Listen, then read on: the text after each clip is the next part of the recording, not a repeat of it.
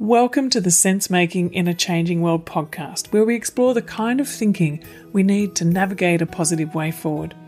I'm your host, Morag Gamble, permaculture educator and global ambassador, filmmaker, eco villager, food forester, mother, practivist, and all round lover of thinking, communicating, and acting regeneratively. For a long time, it's been clear to me that to shift trajectory to a thriving one planet way of life, we first need to shift our thinking the way we perceive ourselves in relation to nature, self, and community is the core. So, this is true now more than ever, and even the way change is changing is changing. Unprecedented changes are happening all around us at a rapid pace. So, how do we make sense of this? To know which way to turn, to know what action to focus on, so our efforts are worthwhile and nourishing and are working towards resilience, regeneration, and reconnection.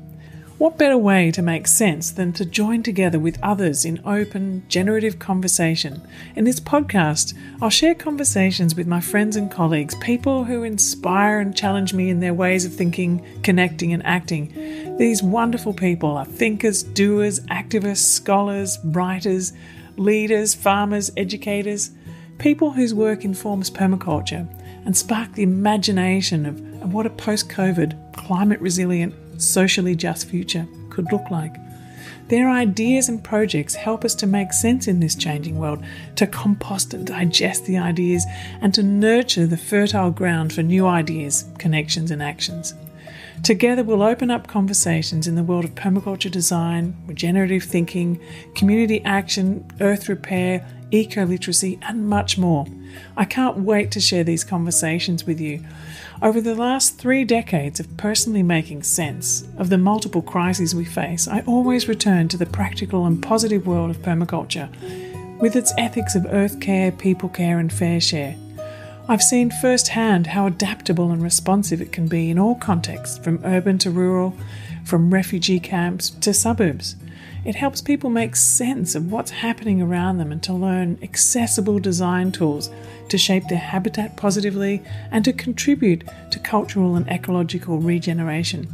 This is why I've created the Permaculture Educators Program to help thousands of people to become permaculture teachers everywhere through an interactive online dual certificate of permaculture design and teaching. We sponsor global perma-youth programs, women's self-help groups in the global south, and teens in refugee camps. So, anyway, this podcast is sponsored by the Permaculture Education Institute and our Permaculture Educators program. If you'd like to find more about permaculture, I've created a four part permaculture video series to explain what permaculture is and, and also how you can make it your livelihood as well as your way of life. We'd love to invite you to join our wonderfully inspiring, friendly, and supportive global learning community. So I welcome you to share each of these conversations, and I'd also like to suggest you create a local conversation circle to explore the ideas shared in each show and discuss together how this makes sense in your local community and environment. I'd like to acknowledge the traditional custodians of the land on which I meet and speak with you today, the Gubbi Gubbi people, and pay my respects to their elders past, present, and emerging.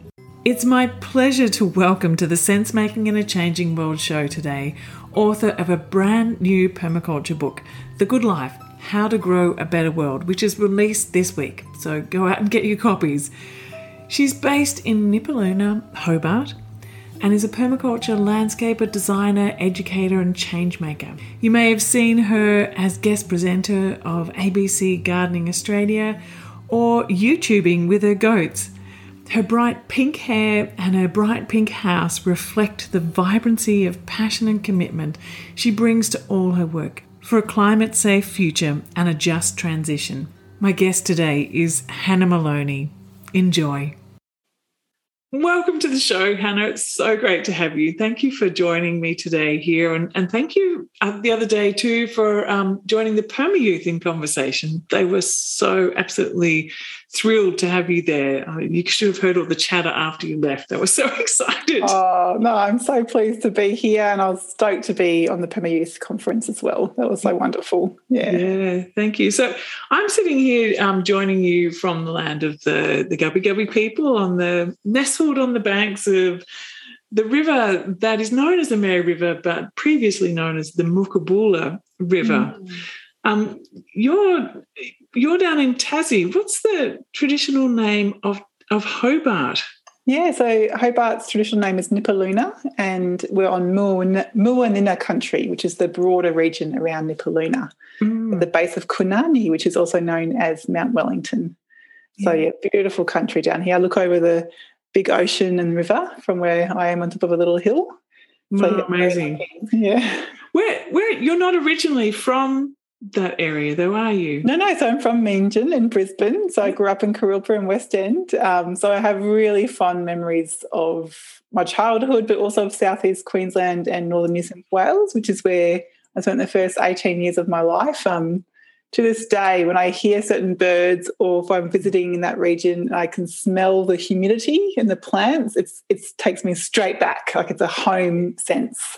Yeah, yeah, yeah, yeah. Yeah. Well, I'm I'm originally from um, sort of the area around the Kulin Nation along the Mullum Mullum River, and it's a similar thing. There's a different, like that's in in the sort of the outer edges of Melbourne, and uh, there's a dryness and a mm. certain scent of the oiliness of these apple gums, which have amazing round leaves. And there's something about that, you know, like I've been here for more than well, most of my adult life, but yet there's still something about home. Yeah. And I and there's something I remember talking to a an elder around here saying that really always acknowledge where you know not just where you are but where you're from mm. and that mm. that deep connection to country is is so much part of who we are and um, and and you feel it and you know it, don't you? It's oh of- yeah, it's, it's, in us, and I think it's a beautiful thing to acknowledge that it's for everybody, um, and it's we all have connection to place and that sense of place, and will mean different things to us, but it's definitely there.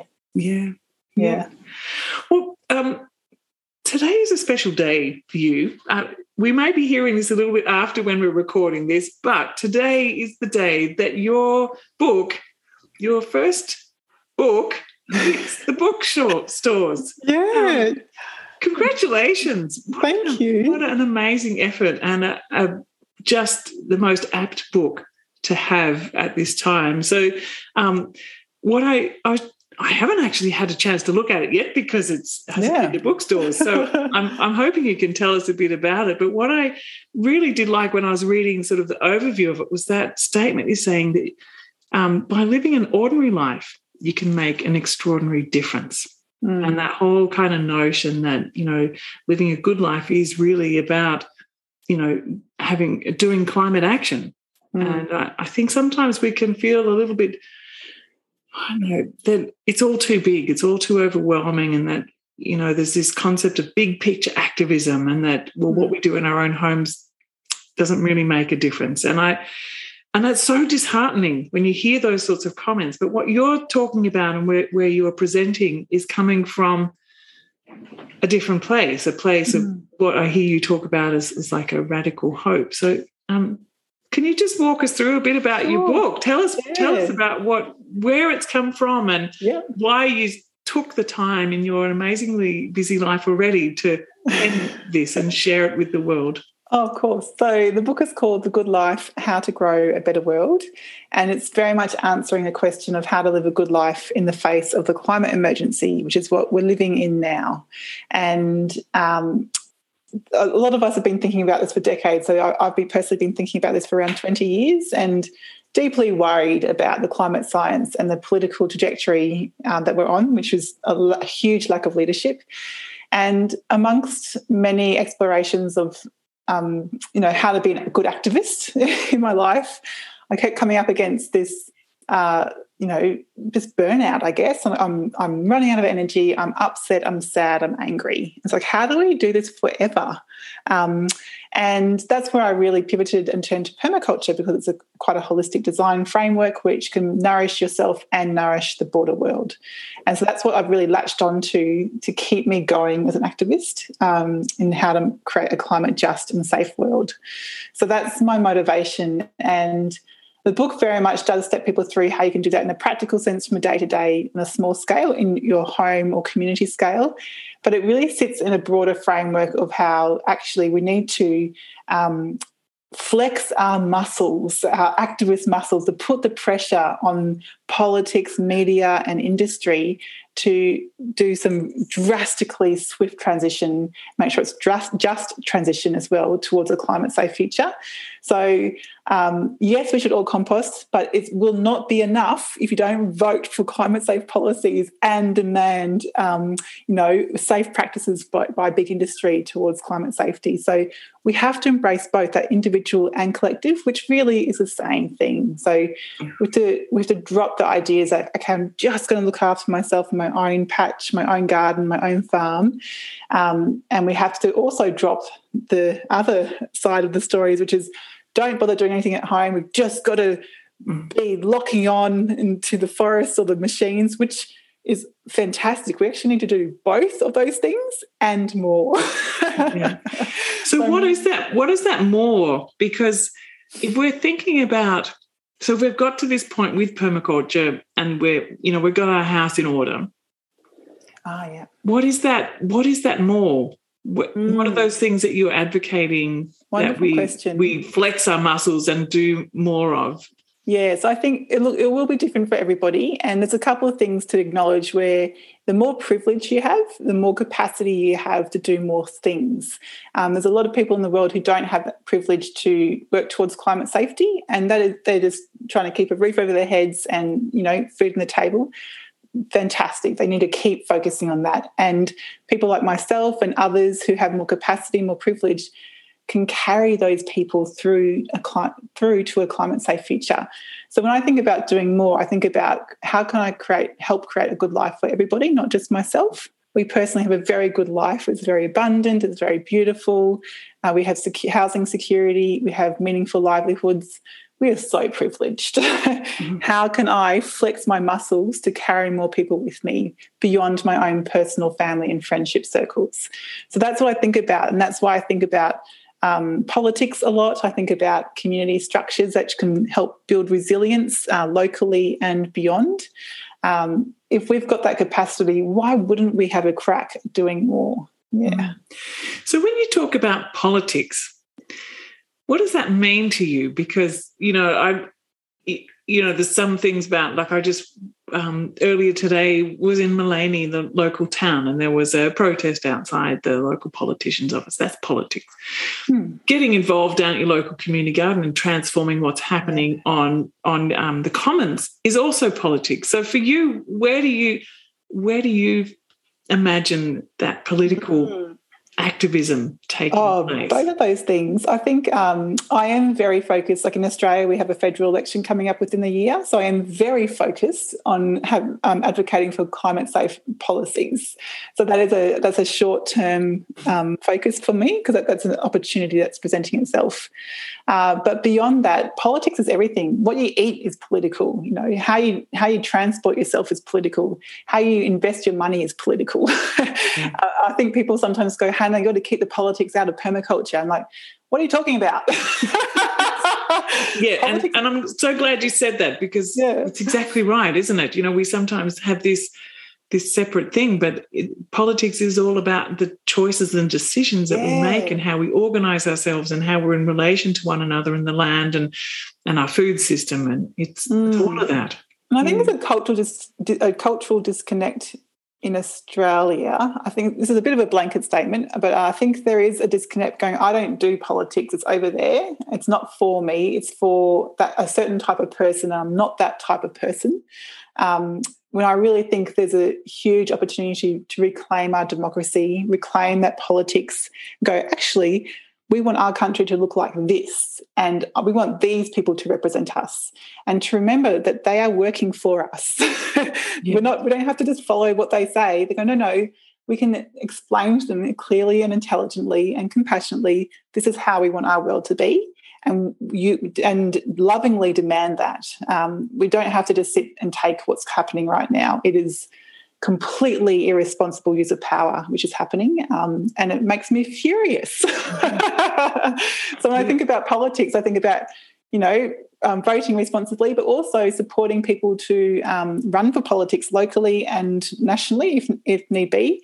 But there, we're seeing a really interesting movement of independent voices starting to stand up, uh, which are um, can break free of um, you know really strong party lines which can hold people back. And I think how can we support more independent voices to you know get voted, get elected, which can actually really speak for the people. Yeah. Have you ever thought of standing? Well, it's a good question. So, one of my um, friends, Millie Rooney, who works yes. with Australia Remade, yeah. she actually um, uh, asks me this regularly, and she makes a point. she asks, but not just me, but she asks everybody in the space. She's like, "Have you considered standing for politics?" Not necessarily um, to put pressure on people to do that, but to to make people start thinking it's an option, um, and that because really, if you look at Australian politics, it's very white and it's very male, and that's how it's been for quite a long time. Um, and Millie Rooney talks about how we have to practice remembering that we can be there too. Um, and to potentially take that opportunity when it, if it does present itself, and to be brave enough to have a go. Um, currently, I'm, I'm not convinced I'd be the most useful person in that scenario. Uh, my skills, I think, are better used elsewhere. However, never say never because why wouldn't we try if it could potentially make the world a better place? Yeah. yeah. yeah. So, in, in the kind of um, community activism space that you're occupying now, you know, as well as the work that you're doing as, a, as an educator and now as an author, and also the, you know, the the films you put out and what you're doing on TV, what's happening in your local community? What's where do you feel like you can step up and speak up in that in that space? Oh, it's a really good change? question. I think in Nipaluna in Hobart, uh, around climate emergency. There's some really pressing issues in our valley, if you like. So we're one of the most fire-prone cities in Australia, with at the base oh. of kunanyi. Um, the last big bushfire here was in 1967, and it burnt huge tracts of land, like enormous tracts of land and it's very, very primed to happen again. So every summer we're seeing dry lightning strikes, um, which is it's a really scary time. So summer is is has a layer of stress and anxiety over us. Because um, you're in a hill and you're in a timber yeah. house, aren't you? Oh yeah, so we're very, very vulnerable here, as is most of Hobart. Um, and so that's a quarter of a million people in the greater Hobart region. And so when I think about climate action here, it's it's quite a practical thing that comes to my mind. I go, how um, and there's a lot of community groups working on um, and our local council I should really acknowledge do great leadership around bushfire safety, uh, cool burnings, cultural burnings with First Nation groups, uh, and but still it's not enough. It's underfunded. It's it's hugely problematic, and so. Look, I'm not. I'm not a leader in that space at all, but I'm an advocate and supporter. Um, so that's that's a really very um, uh, practical thing that needs to be addressed in the immediate future. So I think that's that's the one burning uh, risk or threat, if you like, to our Nipaluna city. Uh, but then I think what I my ongoing conversation I do with the, our community is how to build resilience, which is very proactive. So we do um, what's become an annual edible garden tour in, around Nipaluna, just to show people what's possible in small or awkward city spaces. So everything from really steep to really small to really shady to really sunny, everything in between, just to highlight that you can use some of the food. Um, sorry, use some of the land you have to grow some of the food you need. So, um, just tell us a little bit more about that because I think that's a fantastic movement that seems to be starting to pop up in different places. Um, how, so how do you organize that? Is that a, a group yeah. view or is that, how does that work? Sure. And I should acknowledge I, I copied this from the Darebin Council in Victoria. And I went, oh, that looks cool. so um, because I've been working in, in what I do for quite a few years, it's easy for me to know straight away I can ask 20 gardens um, in, in my municipality that um, could open their gates for the day. And similar to the open house schemes, like open garden scheme. And I've been fortunate enough to get some um, grants from the local council to um, fund my time and another person's time to help organise a day, right. which is pretty straightforward. Um, we use our existing website for booking systems. And, uh, you know, once people, we have to cap numbers, especially with COVID in mind. But you know once people have got all the the bookings made, we give them their addresses and their instructions for the day, and it's a self-guided tour. So it's quite oh, great. Um, it's it's a it means there's not a lot of infrastructure, a lot of mm. staff required. They go, look, here's the address, here's your host's name, and here's your time slot that you're allowed to go visit this beautiful garden. Mm. So uh, it means that's really simple, isn't it? Yeah, it's super simple because yeah. I think um, often we get over complicated in our brains, like, oh, I've got to do this big thing, and we have thousands of people go through, but I don't. I, I just hang out in my garden all day. I'm not. I'm not running around the town. No, no, like, and you're just talking to people as they come through and explaining yeah. things. And so, yeah. and what kind of feedback are you getting from people who participate in that? Oh, sure. It's uh, hugely positive. It's what I look at It's probably one of the most successful things I've done in terms of community engagement and positive outcomes. Um, in permaculture, we talk about having systems with minimal input and maximum output, and that can be applied to a garden or a community project. Yep. This is one of the projects which has minimal input from me and maximum output, which has many, many ripples through um, our community and beyond. So I still get sent pictures of people's new gardens or developing gardens um, or just you know uh, positive feedback of of going i feel more hopeful now i feel less anxious about our future because i understand what's possible in a city context um, and that's equally as valuable if not more valuable and you know i think too there's something about knowing what's possible but also knowing that there's a whole lot of other people are doing it too and sometimes i yeah. think there's a sense of you know feeling alone in in the sort of the worry about it but when you know that there's this ripple of, of people doing it all throughout the city. I, I think maybe that that can also help sometimes as well. Yeah, and I think a lot of these practical things we talk about for community resilience, which is food production, um, building community relationships, and catching water, all those practical things, they're actually really quick to set up. Mm-hmm. There, and we saw that a little bit with the beginning of COVID. That things happen really quickly yeah. when you want them to, or when you need them to. And um, we used to run, help run the Hobart City Farm down here, which is now closed. But someone asked me the day, he's like, why, why aren't you running a city farm again, Hannah? We, we need it now." And I said, I just said to them, we could we could set one of those up within a month. We would have it growing vegetables, and within three months, it'd be it'd be um, you'd be harvesting from it. Um, and I've, I've I've kind of go I've gone to a space where those things can happen when people will really get behind and support them, rather than only doing them um, when people some people are loving it and not getting the support you need to make it flourish. Yeah. So I've got these I've got a lot of tools in the back of my brain. Like these things will happen when we when we the need is there and then they're going to pump in the best way. Yeah. Um, so yeah, it's an interesting categor- categorization of how I how do I spend my energy now to get it's kind of like triaging, isn't it? It's kind yeah. of like you look at well, I've, I've got this much energy yeah. And this is this is where the the most value is like you're saying before that principle of like what can you put in to get the the most impact. And yeah. I think it's a really important thing to constantly ask ourselves, you know, when we are focusing on on this kind of work is to think, you know, have that reflective time think is, is what i'm doing the most effective use of my time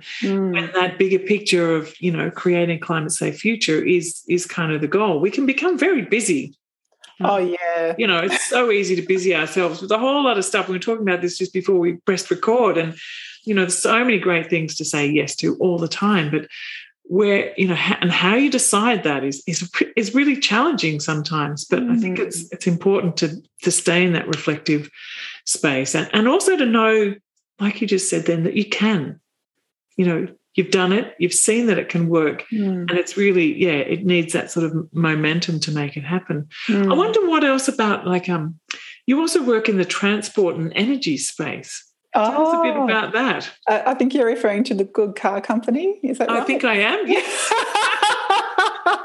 Just checking.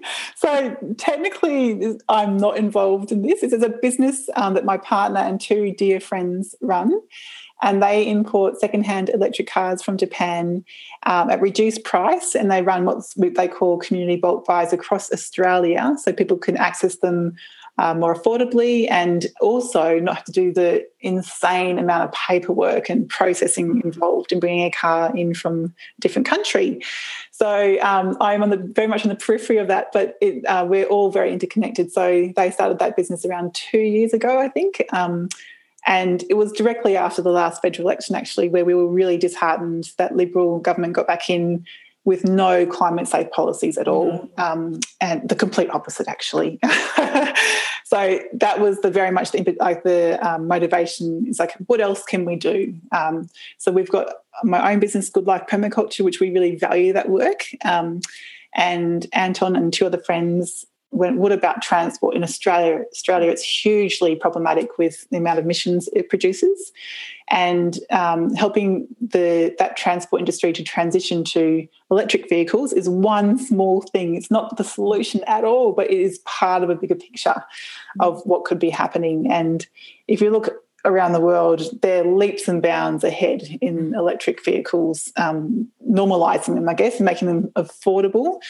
Uh, Australia is oh, woefully behind. So the good car company just having a crack, like, and that's the that's the beauty of this um, of what people like myself and you and my partner Anton are doing. We are ordinary people trying to make extraordinary things happen, and and some of them are working, and how wonderful! And a lot of things that we've tried haven't worked. but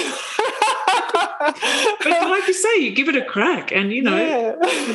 and if it works, it works, and if it doesn't, it doesn't mean that it's necessarily even a failure that there's so many other things that you either learned from that or that that have sprung out of that as a you know it's kind of a compost something else to happen you know? Yeah and, and there is a like um in our culture failing is not a good thing and it's like we we struggle with that because we've had many fail, failures in our life um, and it's a real you have to work really hard to actually to remind yourself this is not a bad thing. Mm. We've learned so much through this process, and now look what this new pathway presents itself, which you couldn't have possibly imagined previously. So, mm. um, and I think that's you know we we have that level of privilege where we can take some risk, and we, and being in a partnership, Anton and I can hold each other a little bit when. Um, when I started my business quite a few years ago now, I just quit my job. I went, Anton, can you cover the rent for the next six months, please? um, and similarly, when he started his business, I'm like, I'll carry, we now have a mortgage. We, we bought a property with, with the bank. Um, I'll carry the mortgage for the next two years while you do this, you know? Mm-hmm. Um, and so we tag team. And I think that's really important to acknowledge that, that, that privilege of having a partner. We can support each other to take more risks. Yeah. Um, so it's not for everybody, but it is for a lot of us. Yeah. Mm. yeah, yeah. And and um take taking the risk. And you know, I think I don't know about for you, but I can't not take the risk. Mm. Yeah. Sometimes I actually go, do you be nice to have a rest or just um, be a bit more comfortable emotionally? But then I then I might have a um, like a week off or something. I'm like, okay, I'm ready now. you know, and like while the while the holiday's on, you know, I have have the I go away and I unplug, but I get a book and it's yeah. full of ideas and plans and yeah. projects by the time I come back. And I, oh, so cool. My mind just doesn't stop about it. Yeah, and I cool. think it's because it's not that I don't, uh, you know, I do enjoy going out for a break or going sailing or walking or hiking or camping or whatever it might be, but my mind is completely always, you know, thinking about well, what's happening in the world and, and how is it that we can, you know, make yeah. a contribution to that. And uh, yeah. I think someone once said to me, so, you know, a life of activism, you have to be get comfortable with being uncomfortable. Um, because you're constantly trying to push you outside your comfort zone, stretching yourself and flexing those activist muscles as much as you can, mm-hmm. um, and constantly trying to do more within your capacity. And mm-hmm and it's it's still hard for me to um, be comfortable with that all the time. Like I'm, I'm naturally more of an introvert, and I, I, push myself to do more and more public things because I can see it could be useful. Mm-hmm. Um, but it's not a natural skill. But I've remember hearing Bob Brown speak many years ago how he was naturally these are my own words, but he um, was implying how he was also quite an introvert as a young person, and he just practiced, practice, practice, practice, so he could uh, hold that public space so beautifully and courageously as he did for many decades and still does today. Um, so people like that are a real inspiration to me. I'm like, oh, you can just practice this stuff. yeah. Yeah, why not? yeah, you know, and I I I sort of see the same sort of pattern in what I'm doing. Like I remember there was a point when I was about, I don't know, 18 or 19, I wouldn't get up and speak in public. No, absolutely no way. I would just not. Um, and it took a long time of just trying. And I think what happened was that the flame inside me was so strong about wanting to to speak about certain things that it was that that spoke. It wasn't me. It wasn't me speaking in front of a group. It was that bigger picture. Mm. And and I think somehow, you know, when you when you are speaking from the heart or from, you know, that you're part of this movement towards uh, change in a certain way, it just kind of I, I, don't know even where the words come from sometimes. They're just kind of there and they yeah. how they come. That's wonderful. I think it's important to foster that level of trust, which I'm definitely still trying to work on. It's like trust that a you belong here your, your voice is valuable and it's and it's important to be um, heard. Um, and and b trust your intelligence and experience that you um, your words are meaningful. Yeah and so it's an interesting thing to keep practicing and keep trusting that that feeling yeah. Yeah.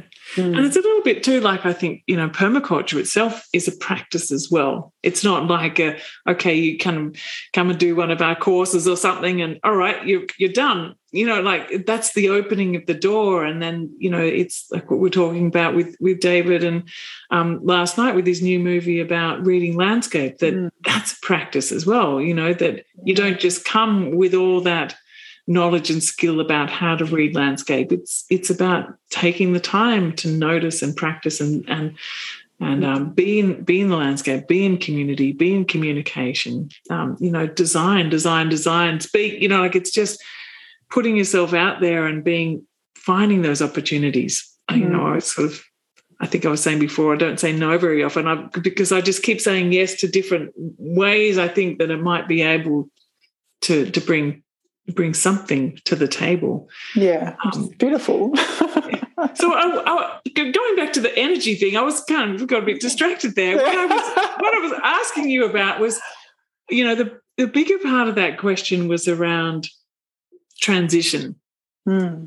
And if we're to transition away from oil and gas, like what where is the where is it that you're speaking, maybe through your book or through the work that you're doing in your community, um, you know, able to sort of offer some insights for people about how does that even happen, particularly when you're living in a city? Oh, sure. So um, I think that, that again, there'll be many different answers depending on people's needs. And so cars are an incredibly useful tool, uh, especially for people who, I've got some friends with chronic fatigue and they rely on cars to get from their home to the corner shop. Mm. Uh, what a wonderful tool to support their, them in their lifestyle, um, in their meaningful life. Um, and so I think cars are not evil is what I'm trying to say. I think we could use them more smartly. And in cities, we have a, an incredible opportunity to share more resources. So there's um, there's a number of enterprises that are set up across Australia now that you can um, have do car shares. So you don't have to actually own a car, but you can book a car use in on the online calendar. Mm. And in Tassie, we actually sold our car in 2019 and entered an informal car share agreement with some friends around the corner. And because there's no formal car share enterprise in Tassie at the time.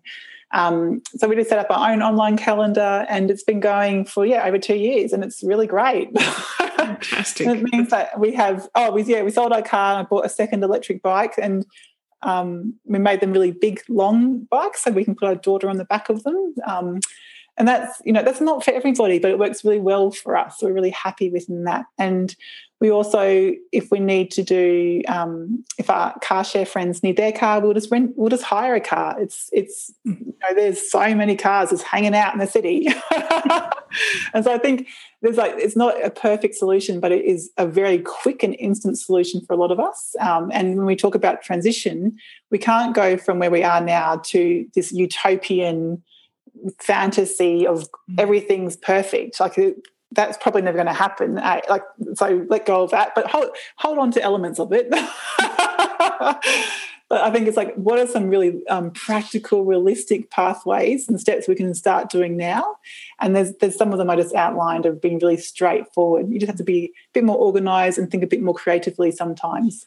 Um, another big obvious one in cities is that public transport infrastructure could be so much more. Um, especially in Lutruwita in Tasmania, we don't have fantastic public transport. So most of our towns and cities are designed around using cars and not um, trains, buses, uh, all those other op- options available to um, some of us.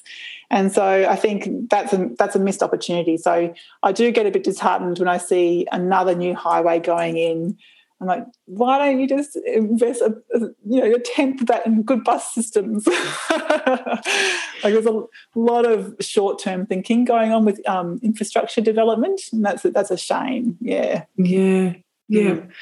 And is there is there a really big movement? Well, it, it feels it from a from an outsider's perspective, but for the relocalization of the the food system in Tassie, what is that seen really intact there in terms of oh. being able to ah. access yeah, what you need? It's an interesting question. I think Lutruwita, Tasmania has always had a really amazing food scene or culture, is a better word. Uh, we are blessed here as because we're an island. We we have we have you know we have a level of um, I, I, don't think protection is the right word, but we've got this nice level of sovereignty or something. Like we we really look after our own, if you like.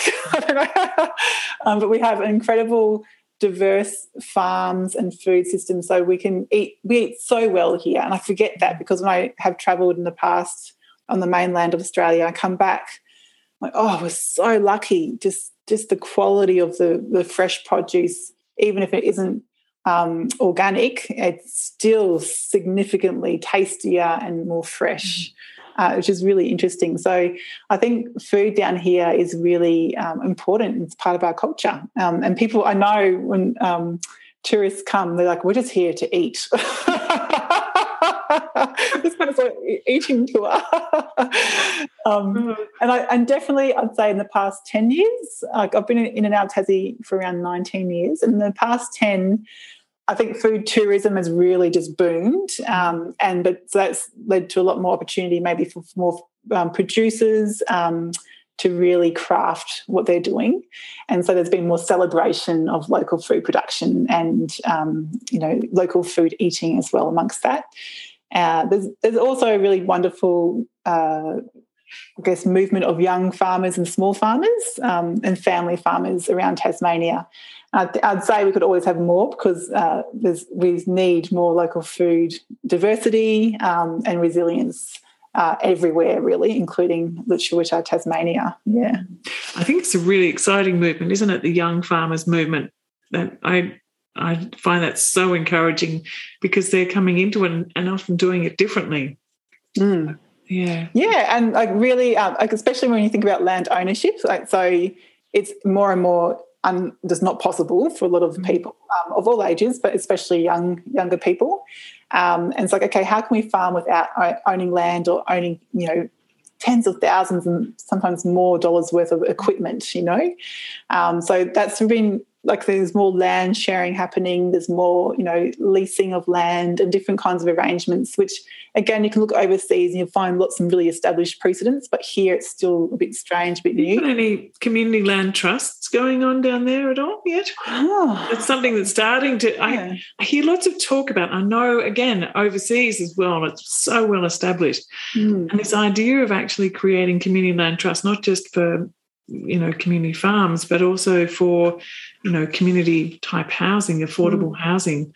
I wonder too whether the, that housing affordability is starting to affect younger oh yeah. younger oh, it's, it was crazy 10 years ago. It's even crazier now you know? And i think um, someone just told me yesterday a house around the corner from us sold for 1.9 million dollars and it was it's not even that great that house you know and and this is little nipaluna in hobart we've got a really poor economy in our island and.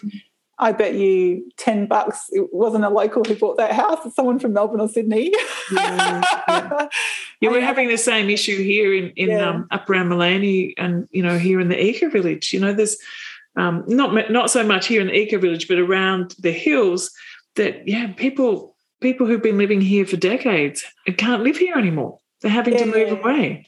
It's a really sad thing when people have to leave their community that they've grown up with sometimes or lived with for a long time. And what does that mean for our culture? And so, mm. and when people are being displaced from where they've grown up. So, it's a yeah, it's a it's a big chat, and of course, there's homelessness amongst that as well. Which is, so we have a high housing crisis where people can't even, you know, get access to secure housing, let alone a long term or quality housing. So, um, I actually I talk about it in my in the book I wrote because um, sometimes people think, uh, they, well, they forget that things like the housing industry is actually part of the problem and solution towards countering the climate emergency. And so these things will be found in every sector. There's huge problems, but there's huge opportunity as well towards thinking more creatively and living differently. Yeah. Mm. Mm. Yeah, I, I wonder, you know, like in an urban area like yours, what are some of the solutions that we could like opening up spare rooms, creating space for cabins? Like, what what are the sorts of things that that you're suggesting? Yeah, like there's definitely, um, and we've seen it everywhere, like the tiny house movement, like where you don't actually have to own land, but you might park a, a, a moving house on somebody's yeah. property. So there's, there's, those kinds of really quick fixes, if you like.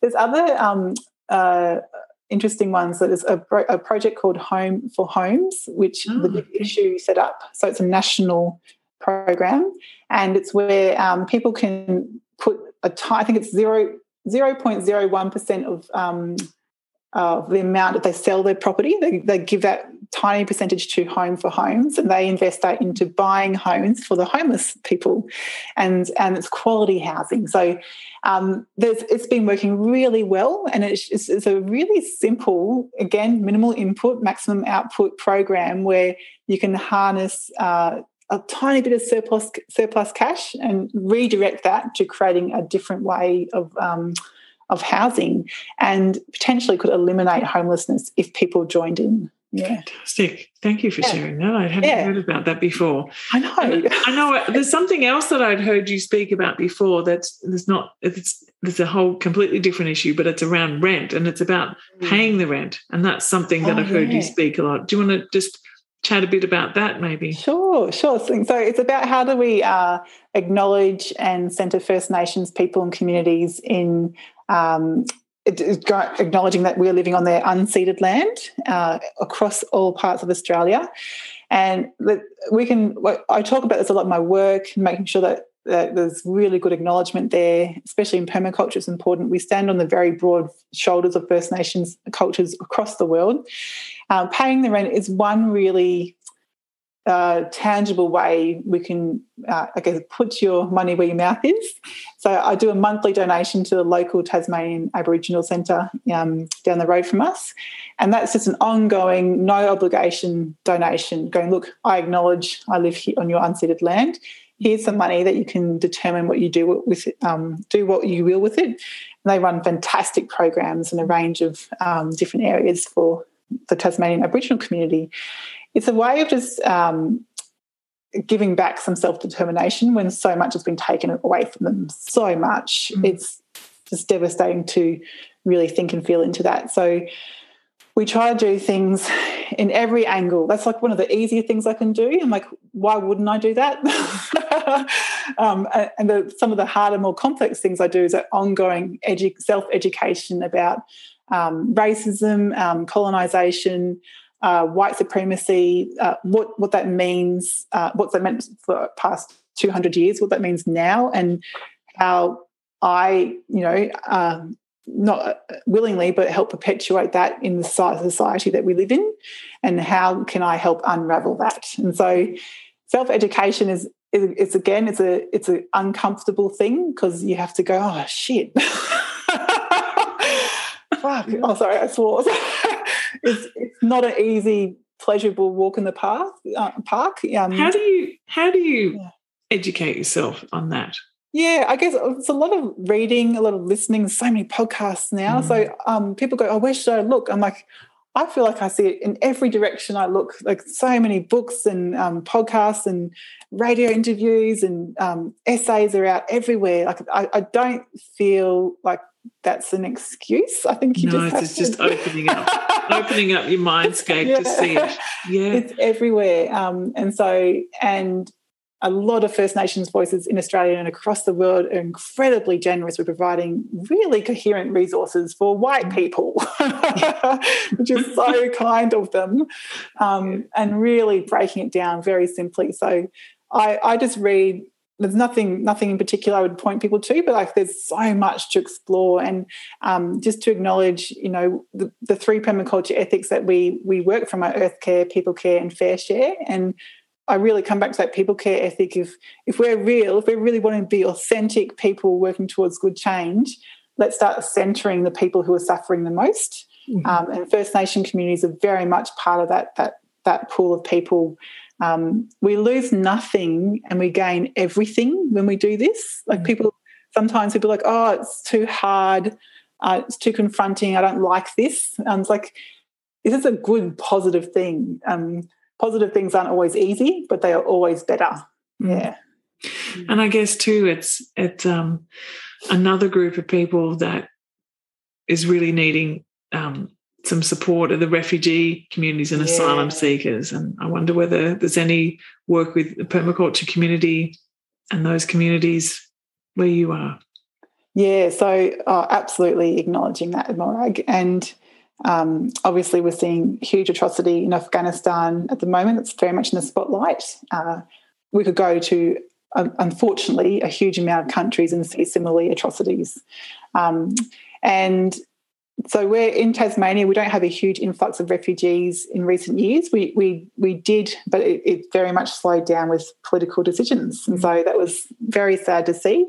Um, there's amazing uh, different organisations like the Migrant Resource Centre and associated um, groups who do fantastic ongoing programs of people to welcome them here and also help uh, integrate them into the broader community in different ways, which is wonderful. And um, when we um, in Lutruwita, some, some years ago, we had quite a lot of people coming from different African countries and parts of the Middle East. And we uh, partnered with the what's called the Phoenix Centre, and uh, which is a branch of the Migrant Resource Centre, I believe. Um, and we would work with newly arrived refugees to uh, build food gardens in their rental properties. Like no one owned a house, but we just build these great gardens with them, make lots of food, and play heaps of soccer and listen to lots of hip hop. and it, again, it's a really simple thing. People go, oh, Hannah, why would you even bother? Like, it's only like a six month project. I'm like, it's cool. Like, why wouldn't you have a crack? So this is we're making new friends here, and these people, I, we don't even know the trauma they've been through. Mm. Um, we can only imagine, and, and I can guarantee it'd be devastating. And the very least we can do is welcome them to our community in this way you know? So I, I, I, tell that story just to highlight it doesn't have to be a big thing it doesn't have to be um, a huge commitment necessarily but every bit helps i really believe that and um, and you know you never know what's going to stay in somebody's hearts and mind as a positive impact for for their life and yeah. yeah.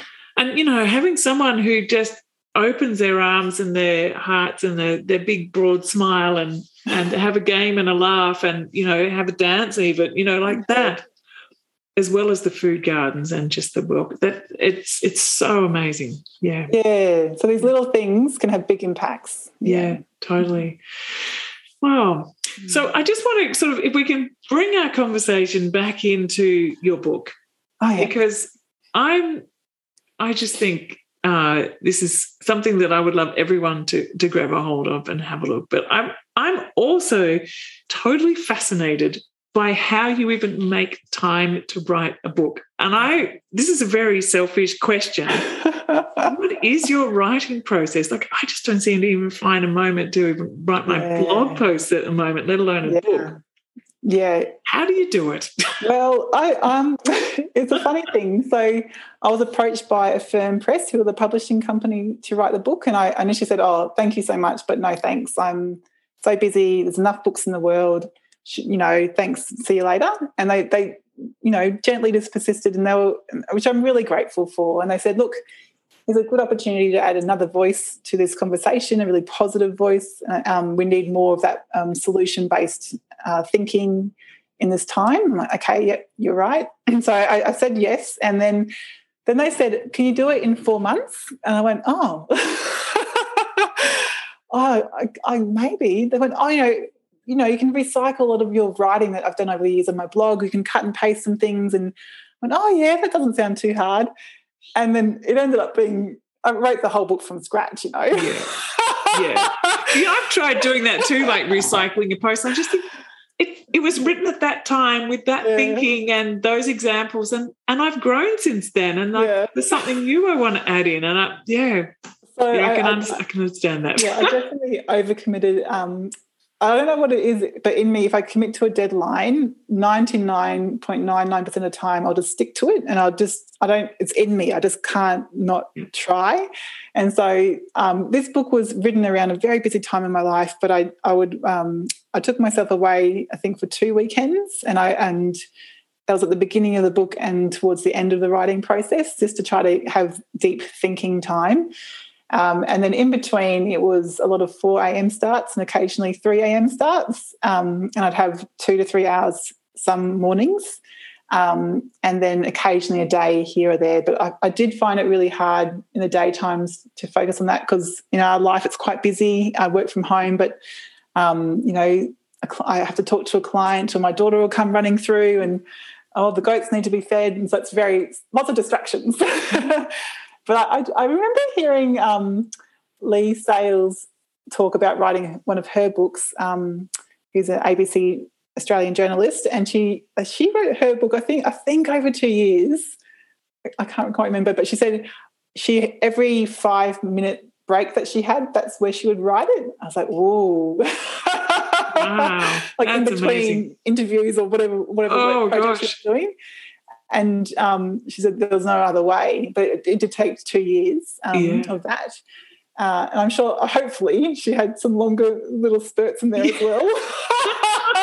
Because I just can't. I mean, I'm still when I'm, you know, in five minutes, I'm still just kind of setting, like, catching my thoughts. You know, just I know. To... I do. I do. Um, oh, I, I have some envy for some some people's brains seem to work a lot quicker than others, and they, they just like they're sharp. They can just make it all fly together.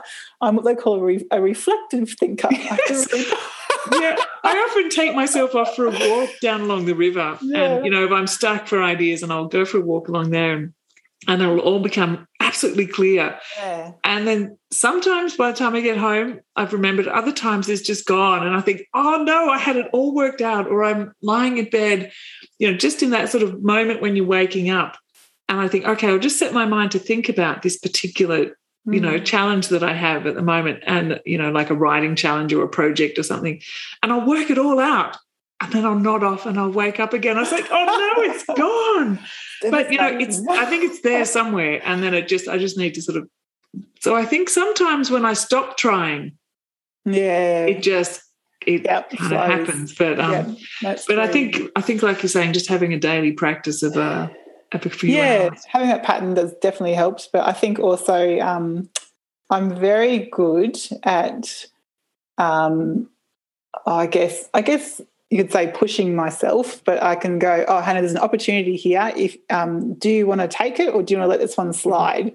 And some and a lot of them I go, oh no, this is a good one. I've got to really try, and I just make it work. Um, and uh, for for short bursts of time, which could be you know a few months here or there, I can make that work. I couldn't sustain that the whole my whole life, but I can go, okay, this four months is going to be big four months. Let's do it, and then I just kind of go. And then um, I've actively this year, I've actually cut down my workload a lot this year because um, I just I needed to get some balance back into my life. So now I have weekends every weekend. I won't work in, at 4 a.m. this year. I often start I often start at 6 a.m. But um, but I, I won't. I can not. It's not a compulsory thing. Yeah, yeah. good. Good on you. Wow, yeah. I need to take a leaf out of your book. Yeah. I'm often still up at one a. I'm I'm the other end. I'm an, I'm the night oh, owl. Yeah, I'm an early bird. Yep. yeah. I, you know, it was because when my kids were little. Well, they still are kind of little. I have a 15 year old, a 13 year old, and an eight year old. Oh um, yeah.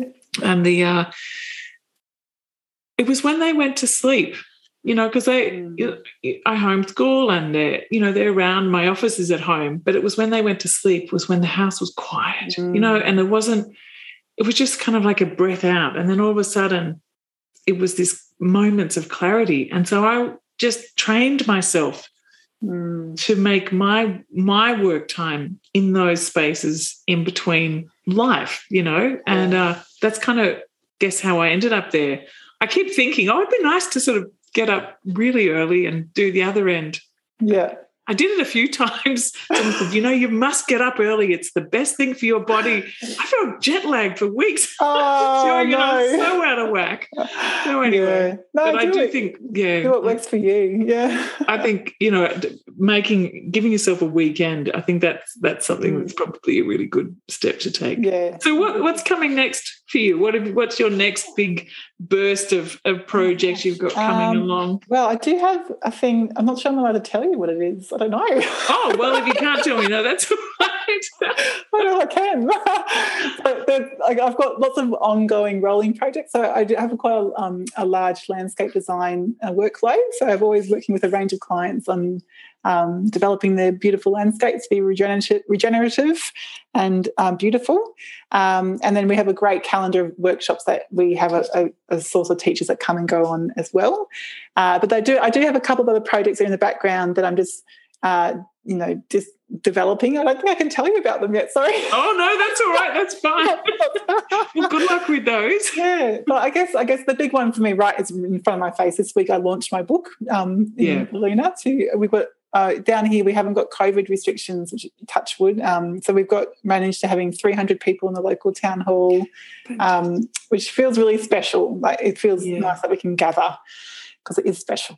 um, so that's for the next uh, month. I think I'll be really doing a lot of community chats with my book and, and online as well, uh, and just and focusing on that kind of just having that those climate conversations. Yeah, that's huge. Have you have you got like have they is your publishers organised for you to do a whole lot of talks?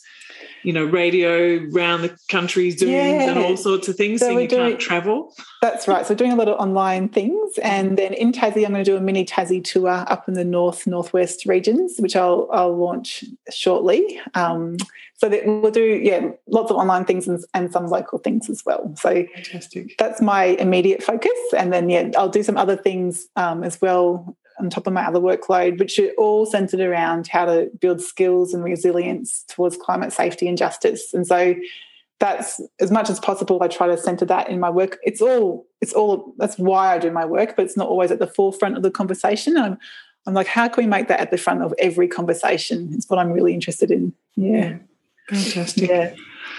Well, good luck with your your coming tour and the release of your book. It's it's a wonderful contribution into into the world of permaculture, but broader than permaculture, in, into the world of you know how we can actually move forward in a really positive and, and hopeful way. So, thank you for mm. taking that time and dedicating yourself and your three a.m.s to, to to bring that to life. No and thanks for having a chat with me. oh, it's been an absolute pleasure. Mm, gorgeous. Thanks, Hannah. Thank you. So that's all for today. Thanks so much for joining me. If you like a copy of my top 10 books to read, click the link below, pop in your email, and I'll send it straight to you. You can also watch this interview over on my YouTube channel. I'll put the link below as well. And don't forget to subscribe, leave a comment, and if you've enjoyed it, please consider giving me a star rating. Believe it or not, the more people do this, the more podcast bots will discover this little podcast. So thanks again, and I'll see you again next week.